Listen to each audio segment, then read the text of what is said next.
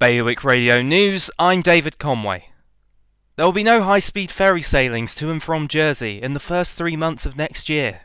Instead, the island will only be served by a daily Commodore Clipper service to Portsmouth and a weekly sailing to St Malo. The UK has been accused of hypocrisy for contemplating forcing new fishing laws upon Guernsey as part of a permissive extent clause. Barry Paint, the island's fishing head, said the fishing industry was definitely under threat. Nearly a thousand doses of the COVID vaccine have arrived in Jersey, ready for use in care homes.